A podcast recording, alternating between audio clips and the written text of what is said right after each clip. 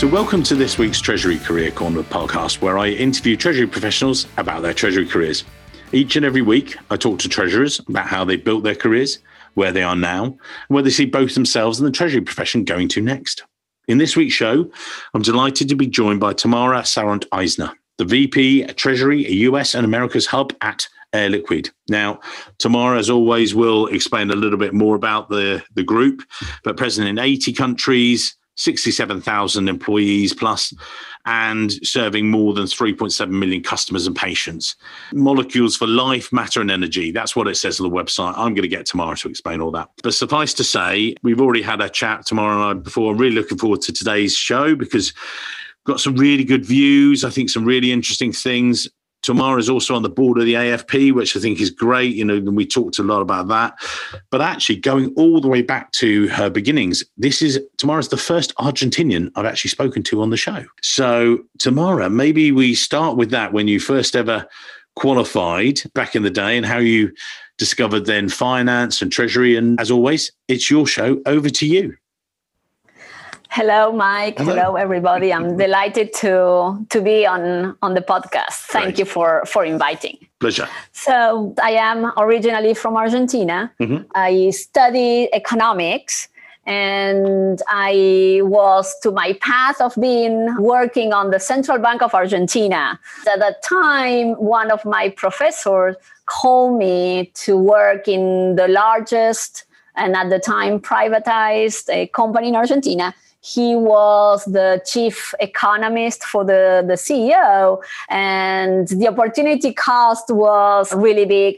I joined the team in the planning department working with him. It was super exciting, super exciting times in Argentina, I have to say. And I was very clear that I was going to continue work uh, studying in my postgrad degree. So I said it's a year, year and a half. I need to save for my postgrad studies. Hmm. I got my Chevening scholarship and I was accepted at LSE in, in London. So hmm. there I I went, I mean, to do my master's and potentially my PhD in economics. I had a great time. I met really nice people, great studying, tough. And unfortunately, I have to return to Argentina for personal matters. I rejoined YPF, which was the company I was working. And there's where I joined as a corporate finance analyst, the treasurer and the treasurer group. So, mm. so I started there my actual treasury journey. I love, absolutely love corporate finance. I like treasury in the sense that it gives you a very holistic view of the company. So here we were in an investment grade company in a non investment grade country. So we were doing structure finance essentially. Mm. I was exposed both to the equity side, to the debt side. And that's how I continue developing my career. It's, eventually, the company was bought by the Spanish oil and gas company Repsol. Mm-hmm. I stay with them, continue working with the CFO at the time. So there, I, I started specializing more in. I, I, got investor relations for for the Argentinian entity. So so YPF was still half of the company of the new company so it it was a very interesting uh, growth path. Again you stuck within oil and energy and, and natural resources and things like that. That seems to be a sort of a bit of a theme with yourself. What's that how have you seen that industry evolve in you know in partnership with your roles because you came in as a corporate finance analyst and, and grew through that. You know, have you seen it always affected by the oil price and things? Is that always a, a theme there, would you say? Well, definitely these uh, companies, I mean, big conglomerate, they were both integrated companies. So definitely the oil price uh, will affect, it's not as an independent that you're really exposed to crude oil prices. I think that working in the oil and gas or even on the energy industry is such a great industry. A lot of technology, the cycle, it's a long cycle, the business cycle cycle. It's a long business cycle. So it gives you very thorough view of cash flows and, and how to invest and how to understand the industry. I have always been and I have always liked to be close to the business to so in, in argentina when i was still working before the takeover from repsol we were working on structuring the first export natural gas export note so mm-hmm. that gave me the opportunity to be working very very close to our natural gas commercial team and learning the contract and how we could structure with those commercial contracts how can we structure some senior export note. That's something that if when I reflect on my career, I always have liked to be close to the business. So of course I was working in the headquarters and and, and that's a very strategic place but i have always tried to learn from the business people the commercial side of it and understand really how can we partner from the from the corporate finance side from the finance side how can we partner and be a true partner to the business? So super interesting. Then as it is argentina crises are always there. It's a mm. cyclical theme. And there was a big big crisis in 2001 what that meant for me was another opportunity. So there is always crisis, always bring the bad side, but also there are opportunities. I became uh, very much involved in project financing, and from the shareholder side, I was the representative of the company. So the transformation that those project financing, which are very interesting structures to isolate risks, political risk, or some other type of, of risk. They are also, in a sense, rigid structures. So when something, you have a major crisis, the mecano that is project finance needs to be pulled back together and you know with care because one piece falls and the whole mechano can falls apart. So so that was very interesting dealing with bondholder. Here the pieces were that uh, the contracts were dollar denominated and suddenly in argentina they became unlawful to have dollar denominated project, uh, contract. So there we need to work with all bondholders very long and institutional bondholders to explain to request patients, but really to restructure the project. So, mm. so with that, I continue working in Argentina, but that also gave me the exposure. And that is the second theme that I, when I looked through my career, I have always been exposed to very senior management from the very beginning in my career. Mm. I like it, and probably I did it well so that gives you to be known. Tamara, sorry to interrupt, but when you say you did it well, is that because you you're very you focus on managing upwards, or is it just you know what people are going to want to demand from you? Again, we'll have people listening today that will be a similar situation. There'll be corporate finance analyst, manager, treasury analyst, manager. They'll be at that level, and they're going to be looking at maybe managing upwards and things. What what would you say to those guys to be thinking about? So the first thing is that i was exposed and i don't know if i was a totally you know unconscious but the first thing is that i was very secure in my technical expertise mm-hmm. so i could entertain conversation and explain difficult matters and technical matters to to VPs from a very early stage in my career. I was not shy to talk with them and i feel very secure in talking technical matters. So we, we could entertain that conversation so they see in me somebody that you know i can be trusted and, and, and, and reliable. So that i think it is important because then of course the challenge is how do you explain technical matters in a plain vanilla language? But but you that's something also that you develop. So i think that to be exposed to senior management is an opportunity. It's an opportunity that yes, we need to know how to do it. You learn how to do it, but we we should not shy away. Mm. Because then you are recognized, then you are known, and these are the people that eventually are going to make decisions. So when the CFO of the group from Spain was coming to Argentina maybe once, twice a year, I was always trying to be in the list to present something, to have a conversation. And that's how I was maybe considered one of the rising stars of the, the finance team and how I came to the US, where I am currently. So I came as a kind of a CFO role for the subsidiaries that were in the US for Repsol. And was that because you, as you say, you you engaged in that all the time, so they thought, oh, actually, we'll bring her across. Is that why? Would you say? No, I, I knew the business. This was a, a developmental opportunity for me and, and definitely did not took too long to answer. I think it was a great opportunity.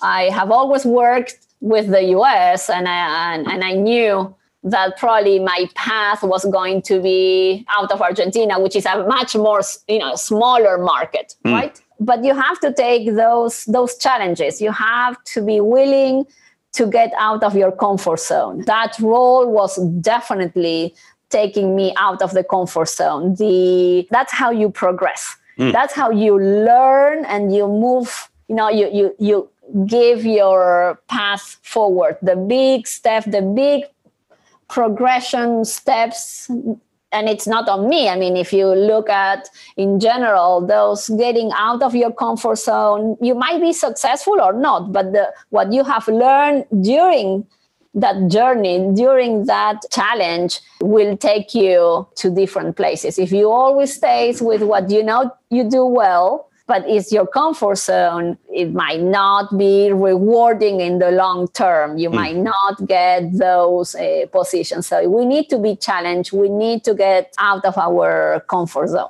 Yes. And you've been, you, you, you know, you spent 15 or coming on 15 years, well, 14, 15 years with Repsol, because you then made the move and promoted North American regional treasurer. Yeah. What was that like? You know, that was a sort of, you'd had some not operational roles, but roles getting up to there. But then you're the boss. You know, before this, your current role and stuff. What was that step up like, and what was that that role and, and the group and things? And then we'll move on to your current role because you spent what 15 years in Houston, so you know you know you know your business. So talk talk us through that step up. That's a great question, Mike, because until I was in Argentina, I was at the end, I was already on a, a senior person or a senior analyst, a super type of manager, but I mm. was an individual contributor. And when I came to the US, it was not only everything new, it was a more general role, but now I have a team to manage. And that is extremely difficult to become a manager and manage people and manage their expectations, their frustration. It is extremely challenging. So that's where, why I say that getting out of your comfort zone. And I didn't have received any any course, any training before on, you know, the first time becoming a supervisor of, of, of people. I think I learned by by doing, of course, I then got into more management courses, but it is challenging it is extremely rewarding on the other end. So i was able to build trust to build that bridge with your team where you know you can rely on others doing things and achieving goals. And then of course you become better at, at, at, doing it. But that is in in i think all of us in all of our careers there is a point where if you want to continue doing you know into a management path you have to go into managing people and that's challenging and that's something that you con- i continue learning and, mm. and, and changing the way i relate with my team constantly so it's an to me it's a never ending role you have your personality you have yeah. your way of managing but you continue evolving just with with that and just that role before we come on to your current position, were there any mistakes you made? You know, you don't have to name names. I'm not saying that but were there things looking back you think, do you know what? I should have done that better. That they obviously then reflected that you you improved upon them. But again, if people are listening and they're starting their first supervisory position or something like that, and they're thinking, I should have set clearer goals with the team, or I should have done this. So, you know, should have, could have, would have. What were the should have, could have, would have that you should have done at that stage, you say? And now, you know, the impact you've learned that much better. Now you're a, you know, a treasurer and things. What, what things would you say? Are the things you remember from then? I think on two. One was up to when I came in the US, it was a very particular situation for the company. So I was taking a lot on, under me on my table. So I was not saying no enough. I should have said, no, I cannot handle this or right. or what are the priorities? Help me prioritize. So so a little bit is, you know, yes, yes, you say yes all the time. And then there is a moment where something is not done correctly or it's late or, you know, so I think that we need to learn realistically how ask ask for help i would say. Mm, or how to say no politely. Exactly i mean and and and, and define uh, take a step back and say okay what do i need? If i need to do all of these projects at the same times and they are all equally priority and equally important what do I need? Do I need res- what type of resources? Do I need time? Do I need people? Do I need software?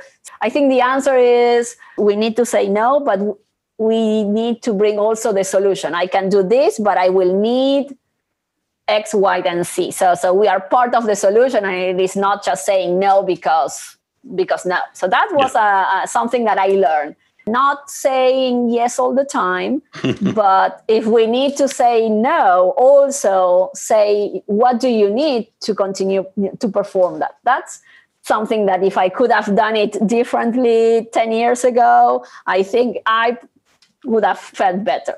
Mm. The second, which I don't know if it is a, a, mistake, but I would have done differently, is that we need to take, I, I should have taken more risks more informed risk. I was probably very conservative in my in my approach to develop my career. I could have taken a little bit more risk, change maybe some roles in between, gain a different type of expertise. I knew that treasury and finance is what I like. So, so if you know what is your goal, your long-term goal, or the CFO, you know, I could have taken maybe more developmental roles, say IT, mm. or say mm. something more commercial. But then coming back to to what is your path Mm. And so then you made the progression to this role. You know, yes. maybe if you could explain the role and also the company, because you know I touched on it a little bit, but I didn't really. I thought you're better to explain it. You work there and have done for nearly six years. Um, you know, maybe you can ex- explain to the listeners Air Liquide and think about from there. Certainly, Air Liquide is uh, the leader in industrial gases. So, what does mm. it mean?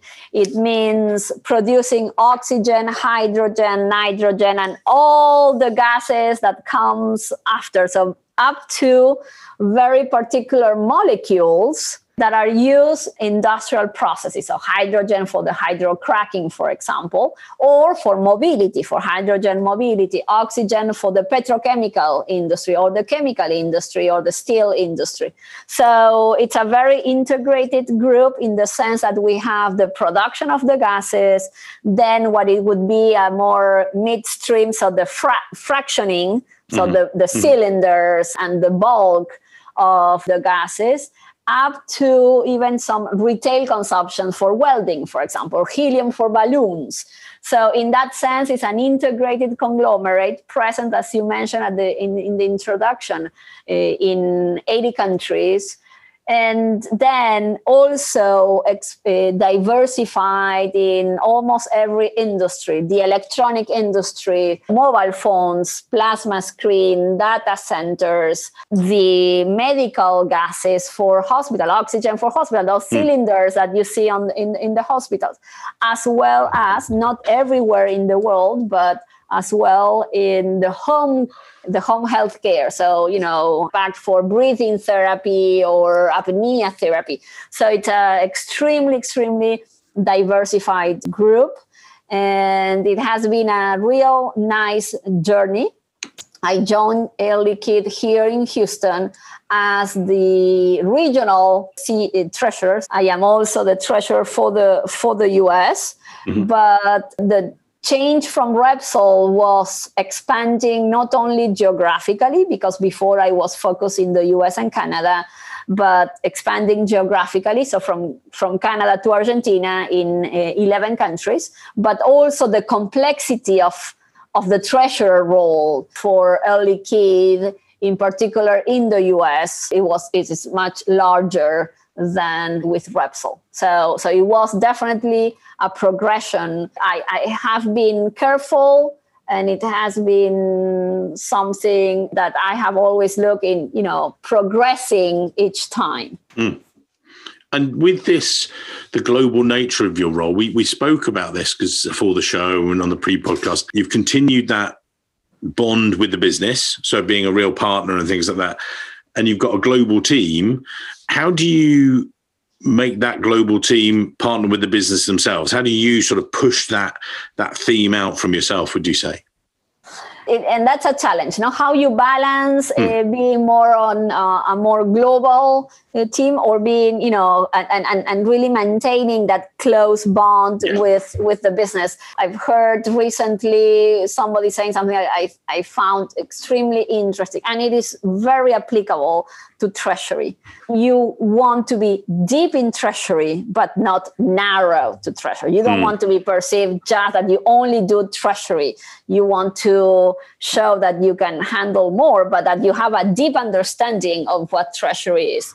The way that I find and that I tried really to to mentor my my team is finding those projects that are critical or are in the agenda of the business and be part of those projects. I mean, treasure projects. So I have now, now at, at, this point, conversation with our business leaders to try to understand what are their priorities for next year, to understand how treasury can help on those, and how can we, from that agenda, define the agenda for treasury and there are restrictions and there are limits but at least to have that first conversation i think it is very important. And from there my team to be really a part of a project where they can learn the business as well.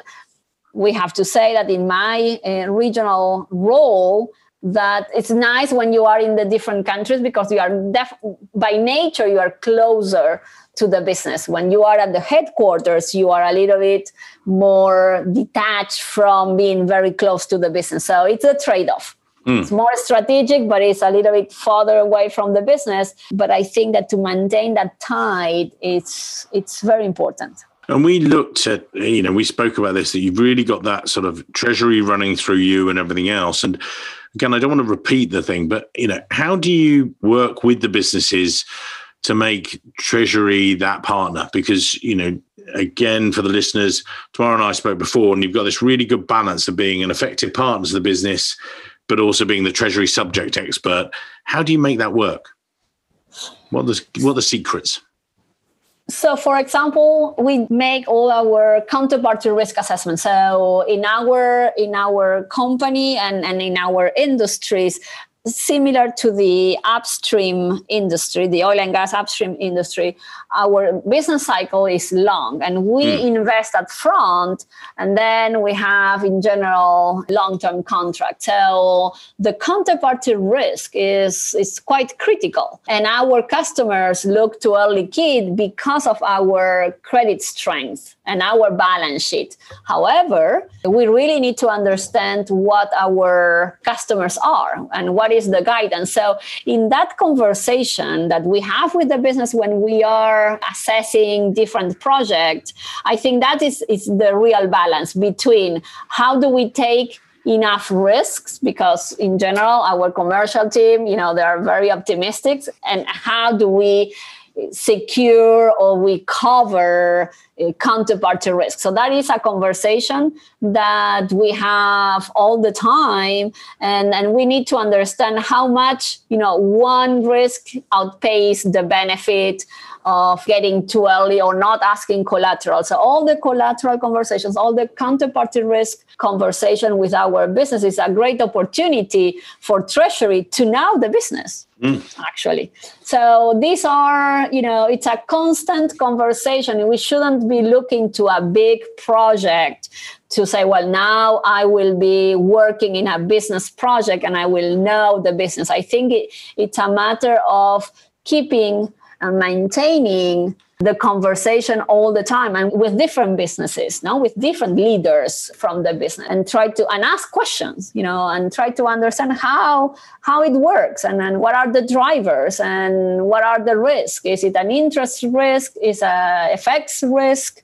Is a construction risk? So so i think that is where treasury really is extremely well positioned to be a, a partner because it's not we can cover all type of risk to under to help the business. It's not mm. necessarily a reporting issue but it is really a business risks that we need to work together. Okay and and focusing you know the or turning the spotlight you know we've looked at there the sort of the business and the partnering and things like that but then it's treasury partnering. So the the treasury people that you've got and the treasury team that you've you've recruited and structured what are you looking for as as the company grows? What are the sort of the people aspects are you looking for? I spoke to a couple of treasurers the other day, and one of the things they were saying was there was a kind of an openness of mind that they were really looking for, that people were open to new ideas and things like that. Or what are the key things when you're doing an interview, you know, that what what would turn you off and say no actually that person is not right for us or the flip side yeah that person gets it that they'd be an asset to your treasury team? What what are the things that you you're always looking for? Great question. I always look. There is a core technical expertise that I always look hmm. to. More and more, the the soft skills and yes the openness the flexibility the be able to connect the dot be able to have you know conversations with different people to learn from different people and to apply technical expertise to that conversation to be able to make a synthesis of what they've learned. I think that it is uh, very important. To be able to work as a team it's extremely important. And and i think that more and more some knowledge, IT knowledge, more system knowledge, mm. more mm. for for treasury. I think the more we are going to evolve to be able to incorporate technology, but not only that, but to be able to explain technology, to be able to assess if AI is good or not, or what are the risks. To be able to understand more and more the system IT side of uh, our integration with banks, our files exchange, the encryption matters. I think more and more that will be an important feature to look into individuals. But definitely to be able to be a team player, to be able to connect the dot, to go beyond what it is just required, that's where I, I look.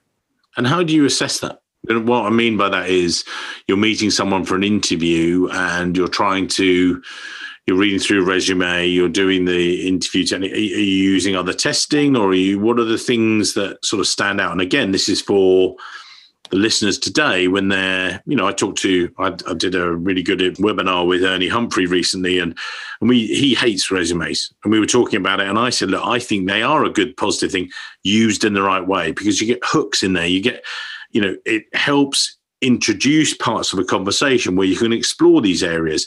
But how do you, you know, find out from a piece of paper, then move it into the real person to actually say, do you know what, I want someone that's got an, a, a, as you say, an agility of mind and things like that. How how do you discover that, if you like, or team player things? I think the resumes are important, uh, are very important because this is how people present themselves, and and probably you know two individuals that have participated in the same project, they will maybe one will not even put it and the other yes. So so the way that they present that they highlight or they stress what is important to them to the reader of the resume i try to look at that. I try to look to resumes where people not just describe things that they've done but they can show the benefit of what they have done so and that is not that common i mm. i don't see necessarily people saying okay yeah you know yes i participate or but my participation in this in this project produce uh, shortening on time reporting or yeah, saving. savings yeah, yeah. or you know and, and how much it cost to to implement or we did it on time so really to be quite concrete and to show results shows a person that it is a result oriented person. And it's interesting because I have been interviewing all these weeks and there's people that it's even when you have the conversation with them, they don't know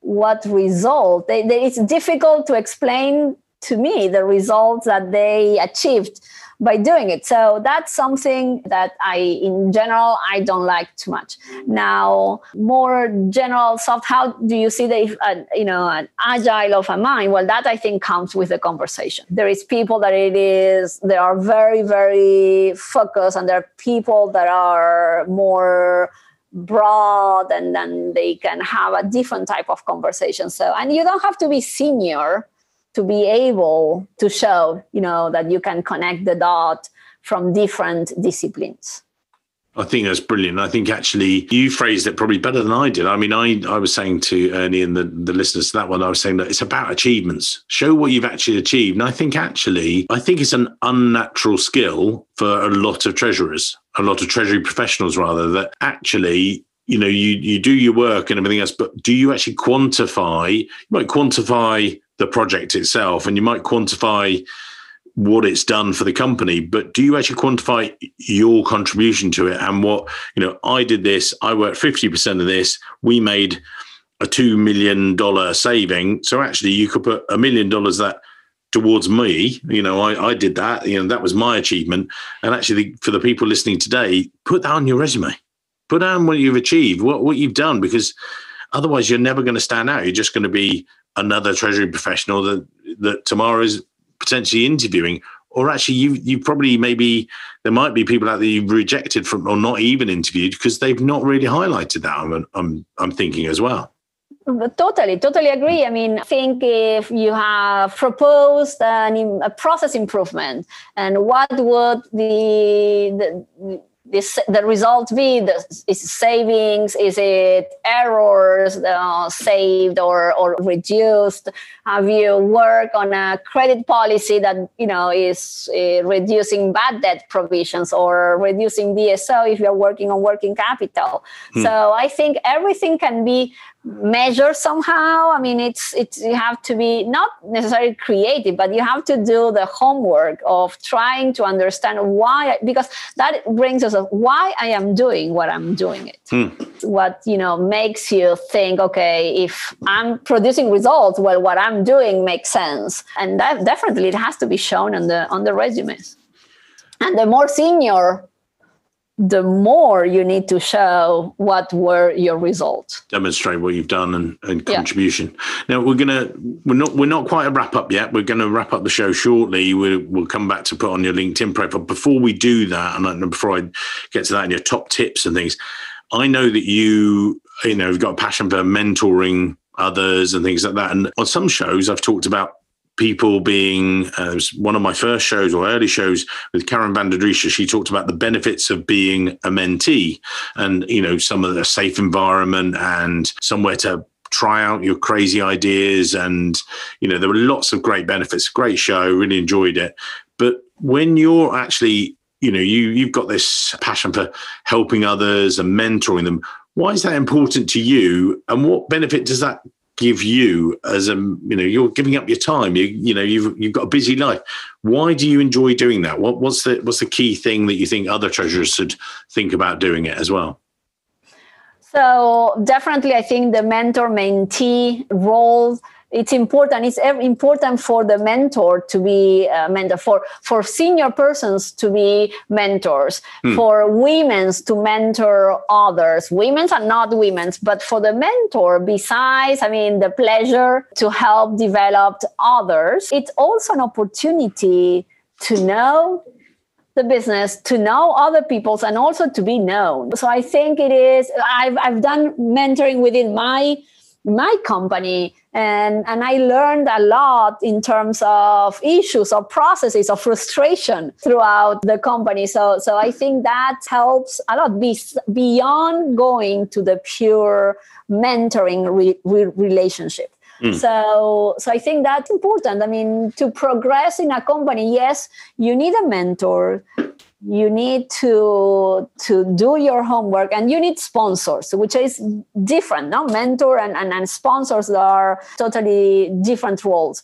But but the mentoring it's a great experience i continue doing mentoring you know with other executives and mm. and the conversation it's so important first to know that happens to other to see the point of view of other people mm. for for the same uh, problem or the same issue no i mean and that i think it is very very nice to realize how many different point of view you can get for a communication problem for example or for a change management issue and it, it definitely helps the mentor to be a better mentor but re- really to be a better executive a better professional. Yeah you grow as a professional ideal. Yeah. it's a great answer to that. We hadn't actually rehearsed that one because it was really good but it was just something i really noticed that you do a lot of and things. But so we are coming towards the end. As I say, we keep our shows each week to about half an hour, 40 minutes, because it used to be people's typical commute time. Obviously, people don't commute anymore. So it's lots of working from home, but hopefully people are still listening. So what would you say as, uh, well, we're putting your, your LinkedIn profile in the show notes so people can connect to you. You can ignore them if they're not in treasury. That's fine. But it, what are the tips that you would give maybe to junior, mid level staff or senior staff? Or what are the things when you reflected before the program, maybe, and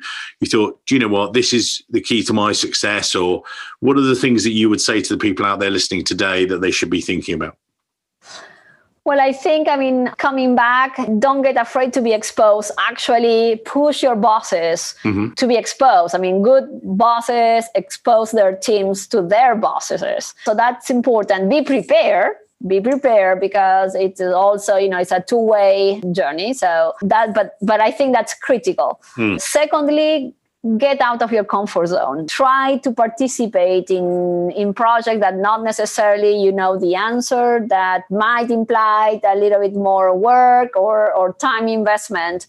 But i think try to get out of your of your comfort zone and then try to as much as possible know the business agenda and the business priorities so you you are actually present and relevant to the business people because that is how the com- I mean the company grows. So we need to be relevant to the business agenda. Amazing. So I'm scribbling notes here, so for our show notes as well. So as you say, get involved whilst getting out of your comfort zone, but at the same time, deep dive into your business that you work for because that's the way to get ahead with it. So brilliant advice, Tamara. Thank you. Greatly put. Well, thank you for this this week. As I say, we'll put your details in the show notes. People, Tamara's an amazing lady. She's on the board of the AFP, as I say, one of Houston's most influential pe- women in the past and things like that one, you know, and in the future. But no, so do connect if you think it'd be great to have her in your network and vice versa. Thank you very much for being on the show today. It's been an absolute pleasure. Thank you. Thank you, Mike. My pleasure, and definitely reach out to me. I really love to keep the conversations going. Superb. Thanks for your time. Thank you.